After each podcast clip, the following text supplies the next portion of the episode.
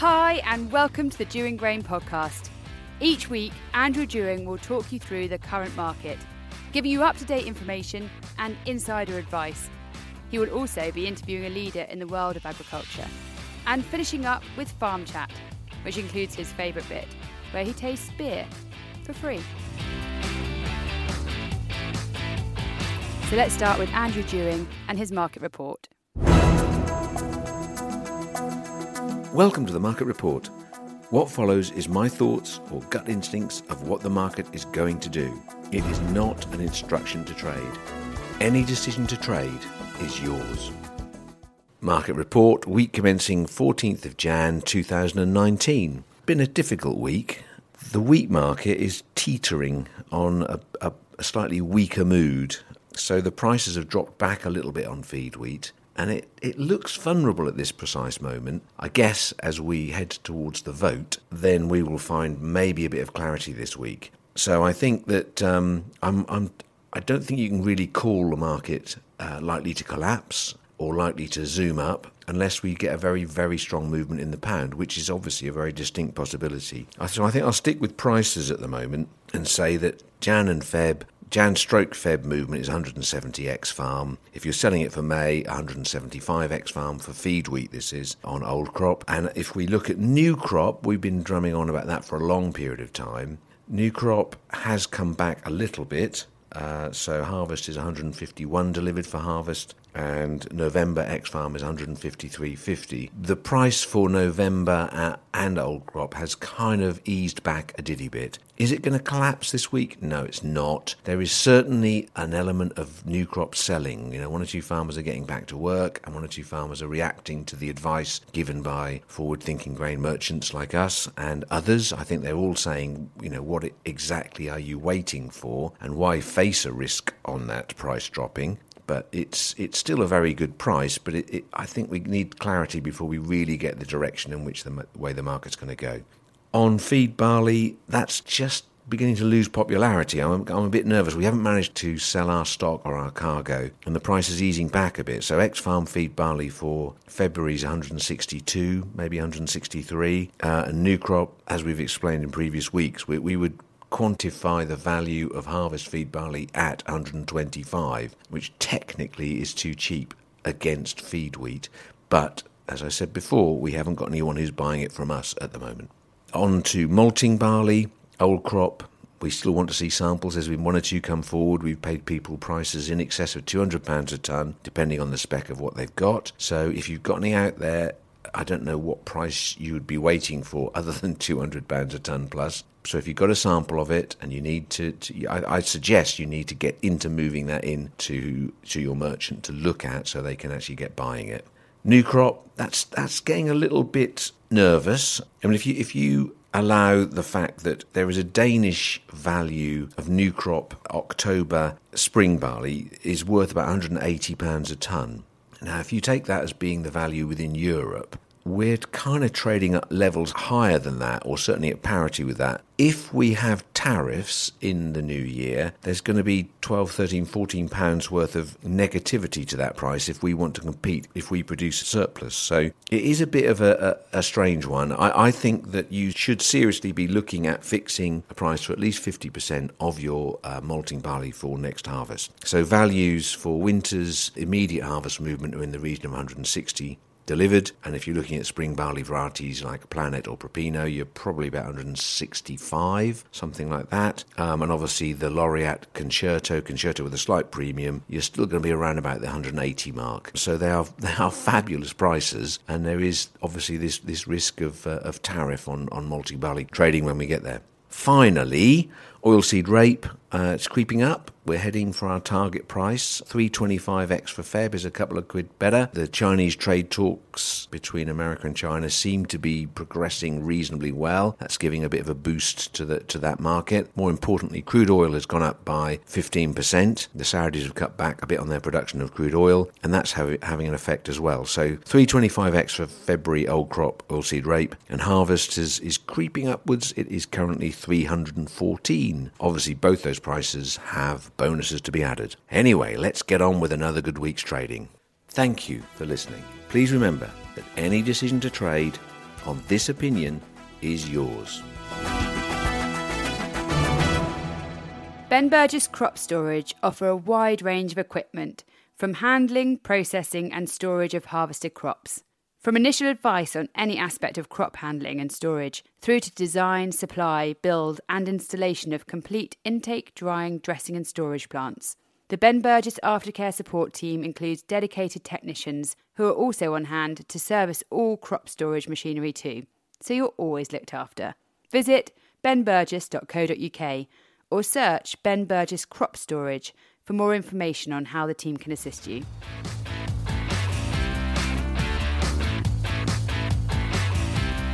And now it's time for our feature.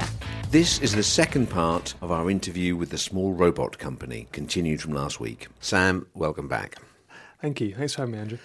And uh, this week we're going to we're going to move on to some slightly more pressing questions and some things that are kind of uh, stuck in my mind as what won't work and what will work. So I think the first thing I'd like to start with um, in this section is I want to go into um, the detail of farming as a service. At the moment, farmers do everything themselves. They they, they get the tractor, or they'll they'll outsource perhaps their sugar beet lifting or, or whatever.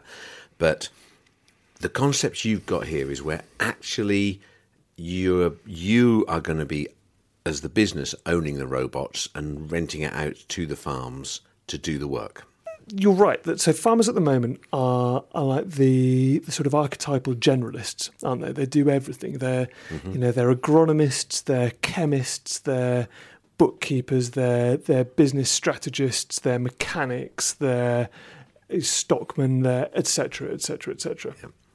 And there is definitely there would definitely be parts of the of that job that they love, um, and parts that they are uh, that they're brilliant at. They're they're naturally inclined in that in that area, and parts that they just find exhausting and just you know just wish they didn't have to do, but they've got to do it because because because there's no one else. Yeah. And the way that I see robots um, and artificial intelligence working on on farms is that they are a great tool to enable you to delegate or automate the bits of your role that um, that don't a need to be done by you, or or maybe b that that you that you don't enjoy doing. Mm-hmm. And what is it that you, as an individual human being, are brilliant at? It might be uh, it might be marketing, it might be strategy, it might be machinery maintenance, and and but but there'll be it will only be two or three things tops. Um, mm-hmm. you know, and, and you'll probably do, you know, if you listed all the activities that you do in a week as a farmer, you know, you may you may be getting up to sort of 80, 90 things, um, different things that, that, that you do. And uh, and a load of those don't need to be done by you or or don't need to be done done in, done in the same way, or maybe don't even need to be done at all. Um, and and the and the robotics and AI are just this great tool that um, that enable you to become really clear on what it is that you're good at, and and and and and these these tools do some do, do the rest for you. Okay. So to explain uh, in more practical terms, if that's useful, how I see this how I see this working. Mm-hmm. So Tom, Dick, and Harry. To to recap, Tom is monitoring. Uh, Dick is is crop care. Mm-hmm. Um, and Harry is planting or drilling, and then they're all governed by Wilma. Wilma is the the brains and the artificial intelligence that that sort of makes these machines intelligent. The way we see it working is that Tom or multiples of Tom, uh, a, a, a, multiple number of Toms, um, are on the farm all the time. So they, they are gathering data on your soil, they're gathering data on your on your plants, and sending that uh, into the into the cloud, um, being sending it into to Wilma at all times. So you're at a you know you're at a uh, you're at CropTec or you're at um, you know at, at, a grain conference or something, and you're not on your farm. That data is still being gathered, so there is still there is still something monitoring your fields, making sure that making sure that nothing is wrong. And then when there is a when there is a problem or there is an application that needs to happen, there's a weeding job that needs to happen, or there's a there's a spraying job that needs to happen, then uh, Dick and Harry turn up on your farm. And and Dick and Harry won't live on live on your farm. They will serve a few farms in the locality. So there'll be a there'll be a Norfolk hub and uh, and there'll be um, you know which may be on a farm or it may be you know on the outskirts of a town or something, and and there'll be a few action robots if you like, crop care planting robots that are going round those round those farms and just doing the jobs that that need that need doing um, at that time. Are they? I mean, this is the bit where, where my brain starts to get stretched. Precision planting that's easily easily done. You have mm-hmm. a, a small machine. It, it can't carry too much weight, so no. you, you have to go to a, a, central hopper point. Yeah, so a hopper on the headland that where it but it's automatically refilling, and uh, and so you could you know the idea is that you could leave it overnight on the just to sort of carry on on the on, on, on the drilling one. You could leave it overnight, and it uh, and and it, and it will travel in a, a much wider range of conditions than your 40 ton tractor and drill combo today. You know, this this this thing is gonna is gonna weigh a few hundred kilos, fully fully loaded with with seed. So the working window will be much wider, mm. um, and we see it being beneficial in terms of uh, creating a more ideal scenario for each individual seed, but also bringing the, the headland back into play is probably it, the, is probably the major is, thing. Is there is there? I mean, obviously the the, the, the, the machine going backwards and forwards is going to have compaction in a, on a smaller scale, but it's over lots and lots more trips.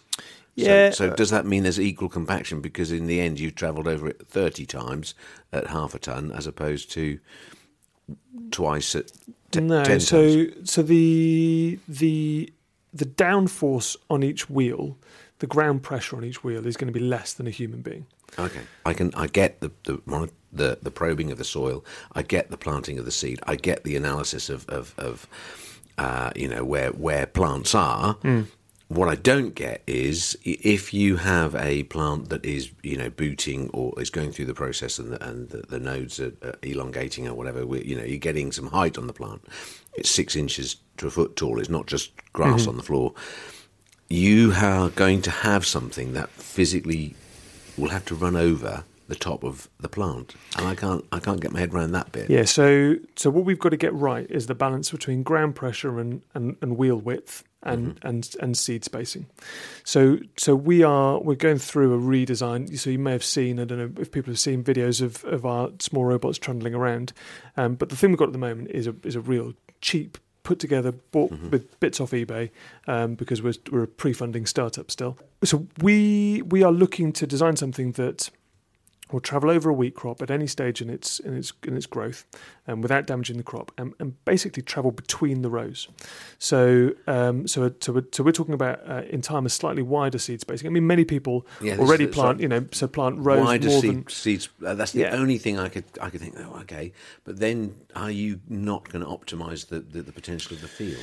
Well, so so we've got to so we've got to work through exactly what the model looks like here, and we I don't think we really know that yet. As an industry, I don't think we really know what the what the optimum spacing is. You know, are we out competing um, our, our, our, wheat crop the, in our in our wheat fields at the moment? You know, we know that when we plant a field, we go, well, that's the seed rate, so we'll do that plus twenty percent, um, because we know that you know that not all of it's not all of it's going to germinate. Well, why why is it not germinating? Is it because we're because it because it's out competing. You know, the mm. there's uh, you know, or it's it's you know, the, not each seed is in is in the optimum optimum environment. So so I don't think you know we need to have a rethink on that. I think as, as an industry and work out what is the optimum. the best the, what, what is the best spacing because what we've got at the moment, and I come back to this, uh, is designed around making the machine as efficient as possible you know, we've got we've got row spacings and a, and a, drill that looks like it does because it has been designed to cover as much ground as possible. And then we think, well, how can we make this drill a bit better? Well, we'll make it a bit wider and we'll make it a bit, you know, we'll put a more powerful tractor on the, on the front. But but what we're talking about doing is designing a system that maximizes the potential for each plant to achieve yeah, uh, okay. uh, what it, what it optimum. Uh, it's optimum. Yeah. Yeah. So and, and, and that's where you, you bring in perhaps a nitrogen fixating plant in the future, where we we have to reduce the amount of ammonium nitrate we chuck on. Then you, you you're actually able to put a seed of wheat and a seed of something else that's going to nurture it at a certain growth yeah. stage. It's the timing of the two. So, firstly, if we're placing an individual seed in the ground, what can we put in at the same time that then minimises how many times we need to go over the field? So, can we have um, slow releasing aphicides? Can we have slow releasing nitrogen um, that, that, goes into the ground at the same point? And can we even, we can't do this yet, but I'm wondering a little, just bear with me whilst we sort of mm. wander into the sci fi future a little bit. Can we even have um, blobs of of, of, chemical or of fertilizer that are controlled by nanotechnology, so that we so that we basically press a button and say release release the release the nitrogen at that. And so we, we're actually immediately getting away from thinking, well, this has got to be applied with a top dressing with a with a sprayer. We put it in with the seed. Um, the technology already exists to be able to do that, um, but but we just haven't applied it in in farming. So so immediately reducing the amount of stuff that we need to do. Now, of course, we can't predict everything that's going to happen in a in a growing season. So there's still going to need to be some remedial stuff done uh, whilst whilst it's growing. But we shouldn't. We should get away from thinking, well, this is you know wheat, and we're going to have you know four fungicide applications and two fertilizer applications, and and not necessarily think that it's going to be exactly the same as it is now, and we're just getting robots to replace what we've always done. What we've got is the opportunity to go back to basics and uh, back to first principles and say, well, what are we trying to do? We're trying to put a seed in the ground, we're as accurately as possible. We're trying to care through it, care for it throughout its life with as mu- in as much detail as we possibly can, and then treat it with as little waste um, and as much accuracy as we can throughout its life. Now, if we're trying to do that, what's the best way to do it? And then pull in all of the science, all of the technology, much of which already exists in the world, to do that in the best way but not making the machine the limiting factor in all of our thinking. And and I want to come back to your point around yeah, the nitrogen fixing plant next to the next to the wheat plant because that's our my ultimate vision would be so yeah we're talking about Tom Dick and Harry uh, at the moment but my ultimate vision would be that we also talk about harvesting um, on on a on a per plant basis um, so rather than having the combine harvester, which is the ultimate the ultimate averager. You know, we walk into a field and we go, well, on average, this wheat field is good to go, so let's go. But we we the the, the whole reason that we have uh, monocultures in our in our field, uh, single single varieties of, of a particular of a particular plant in our field is to make the sprayer and to make the combine as efficient as possible. It is not about how do we use the soil in the best way, and it's not about how do we get the most out of each out of each plant. You know, we wouldn't we wouldn't necessarily have um, big square fields with single crops in there. You know, you might have multiple commercial crops from a sing- Oh, yeah, from a no, from, I- from I a get- single yeah, field. hadn't thought of that. Yeah, you, you might have um, things that things that ripen at different times. You might have the nitrogen fixing plant next to the plant that, that needs it, but you could also have environmental schemes in the middle of your field because you've got a patch of ground that's that's a bit rubbish. Um, You know, it's not going to produce a profitable crop. Um, and you, at the moment, what we do there, um, what we do on our farm when we have a patch of ground that's that doesn't drain very well, is actually we probably increase the seed rate. We just pull the, we pull the drill through it. We probably increase the seed rate. Um, we probably um, spend more on chemical on that particular patch. We probably spend more on fertilizer on that particular patch because we want it to look like the rest of the field, and we want it to ripen at the same time as the rest of the field so that the so that the sprayer's job is efficient and so that the combine driver's job is is, is efficient.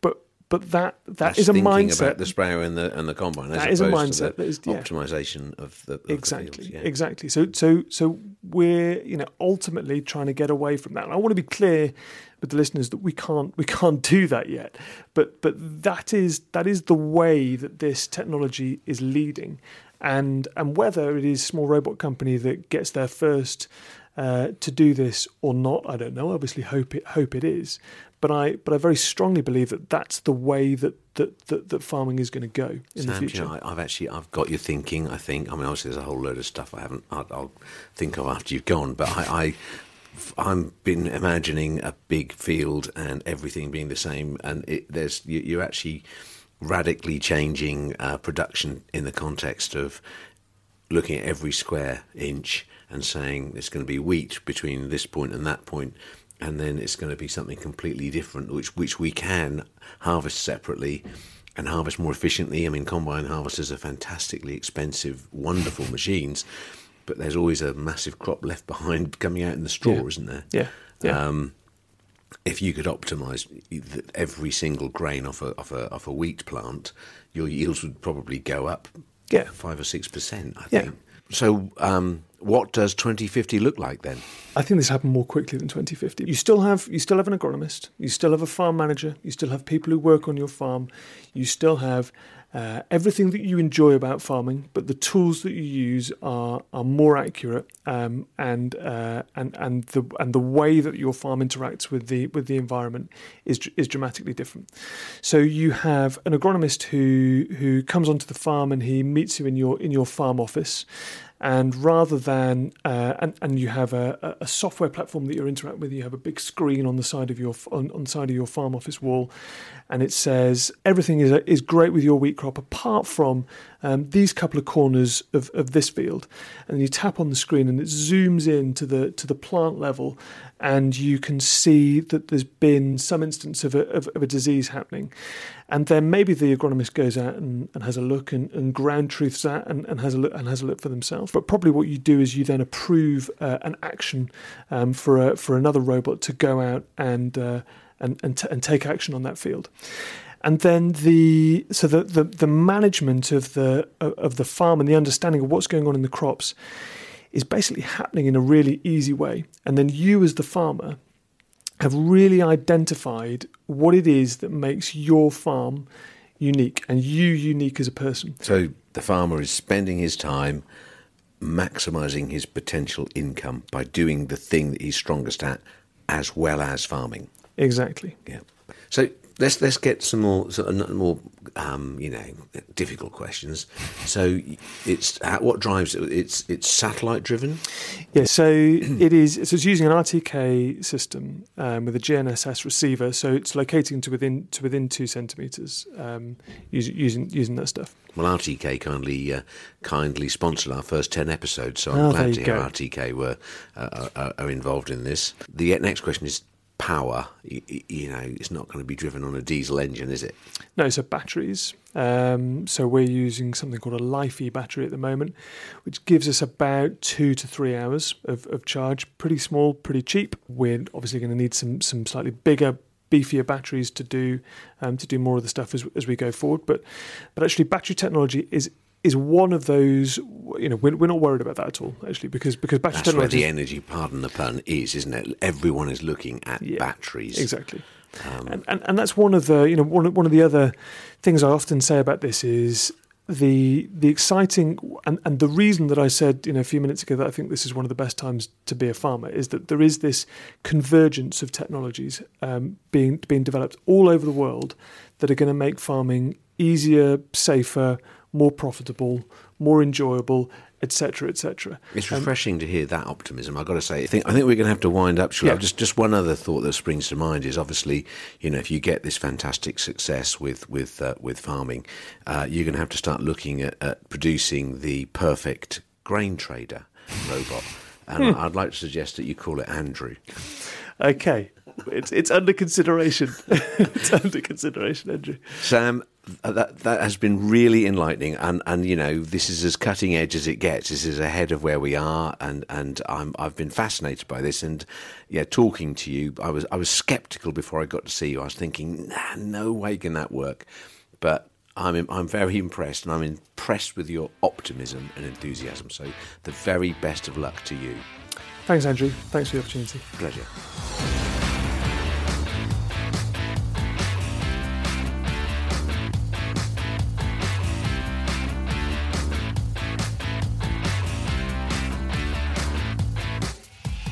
And now it's time for Farm Chat.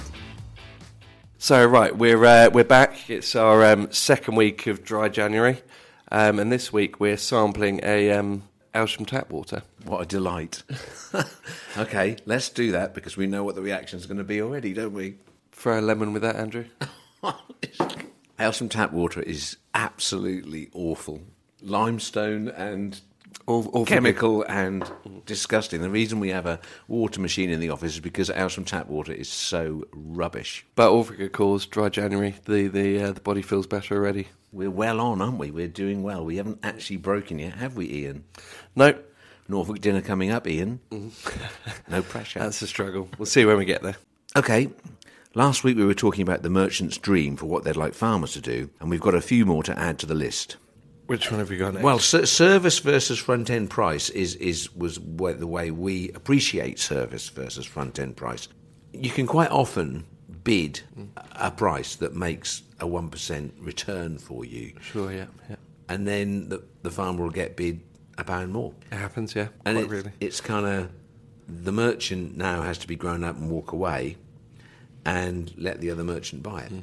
I think you have to appreciate sort of sometimes through the year that you will have advice and conversations with your merchant and your trader. And you, it's sometimes to consider that at the time of the conversation and, and remember back to it rather than, yeah, that, that price at the minute on that particular day. I think every trader, if someone kind of sticks with you, I don't mean trying to buy stuff cheap, if you think that's the price, that's the price. Pay your best price whenever you bid. Have to be fair, yeah. But the guys that actually go, okay, do what you think, you, you bust every gut for, don't you? You really try for. And the ones that sell you down the road, it's like next time they phone up, Yeah. I bid them less. I do. Yeah. I'll confess. I, I, you know, if if I, you get messed around, mm. y you get to know who is worth fighting for, and you fight for them. It's a relationship thing, isn't it? Yeah, of course. Yeah. it is. It is, Yeah. and understanding, you know, where your grain goes and what you know the, the dynamics of, of where stuff is being saved for you versus just you know let's hawk it up to Yorkshire. Those risks are things you also got to consider when you know where are you taking the grain to. But yeah, the trade would like to be appreciated. Everybody. Um, I think what, what we've got uh, next on the list. Um, this is quite a funny one. There's some quite funny banter going on. I'll have an unnamed drop David Hillier from a great caption he put on Twitter a couple of years ago about. But thi- but this one is um, don't believe your neighbour's yield. What did he put pub- on his Twitter? Then? Well, he put quite an amusing picture. He took a picture of his combine monitor, basically implying that he had, you know, the record world yield. I can't remember exactly how it detailed, but it was it was very it was very funny. It was it was the uh, I think the pub pub banter grain monitor, Okay. and it was it was entertaining. I, I appreciate yeah, it. that's the pub banter grain monitor. it yeah. yeah. well- suggesting there was a 15 to 16 ton yield, and you know he's outdone his mates, and it's yeah. Well, don't believe your neighbour's yield is is is a recipe for a healthy life, isn't it? This is this is an interesting one. This is actually, you know, obviously some merchants own lorries, so they've got their own fleet that they support, and they make, you know, they, they will make sure that those lorries get uh, the, the rates that make the, their lorry make money. But there is a dwindling fleet of lorries, and and it's be as as flexible or support your local hauliers it was was the consensus. You know, if you don't look after those guys, and I, I appreciate the merchant's the one who pays and the mm. money, so therefore we're the baddies. But there is a point at which you know there is a haulage rate that you can only afford to pay if the price mm. is high at X farm and not high enough to the consumer. That the bit in between has to be paid by somebody. And if you're going to screw the hauliers into the floor, or get the mm. cheapest possible haulier from miles away to come in and just about make it work, okay. But unless there's a healthy margin in there, you won't end up with your local haulier, will you? No, they're, they're essential to any sort of farm gate business. It's um, again, it comes back to service, isn't it? A lot of farmers have a great relationship with the hauliers, and it's yeah, it goes back to down to appreciation and looking after the local guys. Where would we be without Jimmy Gray Yeah, yeah, the, the local hero. and Easton? Oh, there's- there's a few others to drop in there. I don't want and to, yeah. Warnes. Yeah, no, absolutely. There's I can't say we've got favourites. Obviously, Jimmy, uh, we've a long time uh, history there, but uh, a lot of very strong local hauliers. And um, I mean, a classic example last week, we had a boat that was pushed back, and unfortunately, these guys pushed back two days. And at the drop of hat, they bang, they were there, and um, when you need them, come the hour, they were they were there. So No, we've got some. We've Yeah. got some really, really great hauliers. And it's something we're very conscious of, and there are getting less and less of those lorries out there. 2019, whew, well, we're going to have an interesting start this year. I mean, we were going to see the vote. Kick the uh, kick Article 50 down the road a bit, perhaps, and buy ourselves six months of uh, more negotiations, or no deal, or Wow, yeah, the political world is. Um, I don't know where we go. We've spoken about it several times. Can't really comment anymore. It's it's very difficult to forecast. Well, it's going to be volatile leading up to the point where there's a definite uh, decision, and at that point, the bubble bursts. You know, when when we voted for Brexit, the market dropped sterling terms 15%, and that went straight onto your prices. If we get some sort of certainty, we're either going to be seeing an increase in the value of sterling, or we're going to be seeing tariffs on exports. That's uh, to a Brexiteer, Project Fear. And the only part of me that wants project, the Brexiteers to face up to the day is we, if we had a no deal, I would love it. To, oh, I'd love to know how they're going to explain away the dynamics of what's actually happening out there and how it's not their fault, how it's in fact Theresa May's fault or somebody else's. I don't want to really find that out. I simply want to get some form of deal which allows us to trade with our friends and neighbours in Europe. Um, we have an Irish friend. Um, I'm going to the uh, I'm going to the Dublin dinner. That's another one I'm going to fail on the dry Jan. I think that's the last week of Jan, isn't it? You can't go to Dublin and, and not drink the, the, that stuff. And I'm I'm playing for the uh, for the UK team football. versus the Irish. And luckily, we got a ringer from from uh, Holland called Frank, who plays in goal. He's like Mr. Elastic Arms. He saves everything. And and up until now, the last few years, um, uh, Porag plays for the Irish team, uh, the Comex McKinnon side. And uh, he's he's older than I am, and not quite so flexible. And certainly, if you hit the ball along the ground, you have got a good chance of him not reaching down to get it. so even I've scored goals, and apparently he's retired from being in goal. So my, my goal scoring days Oh are no, you're numbered. You're done. terrible. But you know, it, you know, I was talking to him before Christmas, and uh, we had a long, in-depth conversation about the dynamics of the of the Irish border, and, and it boils down to it's it's the mafia. It's not it's not the it's not the north and the south. It's the people who get an advantage from trading commodities between two separate uh, economies. And uh, yeah, the next thing you have is is going to be unfortunately troubles. So it's real out there. But more importantly, it bemuses the Irish and the rest of Europe as to quite what we're getting up to. Uh, he would just like to trade with us. Yeah, yeah, free borders. It was, um, yeah, I think we'd all like to benefit from that. Maybe 2019 is going to see it. Maybe it's not. We're kind of, I don't know. We'll we'll wait. And in the meantime, I wish you all the very best of weather. I hope that you know your part of the world gets exactly what you want to happen. Let's hope it all goes well for the UK and we have another sound year. And I hope we have some form of uh, certainty, and then we can all get on and stop whinging on about about Brexit. Yep, so I'll uh, raise glass Belgian tap water for that.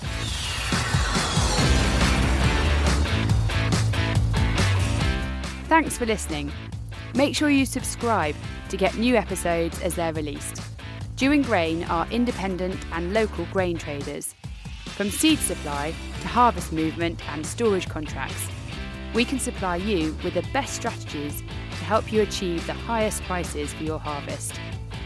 Call now on 01263 731 550 or email info at dewingrain.co.uk or follow us on Twitter.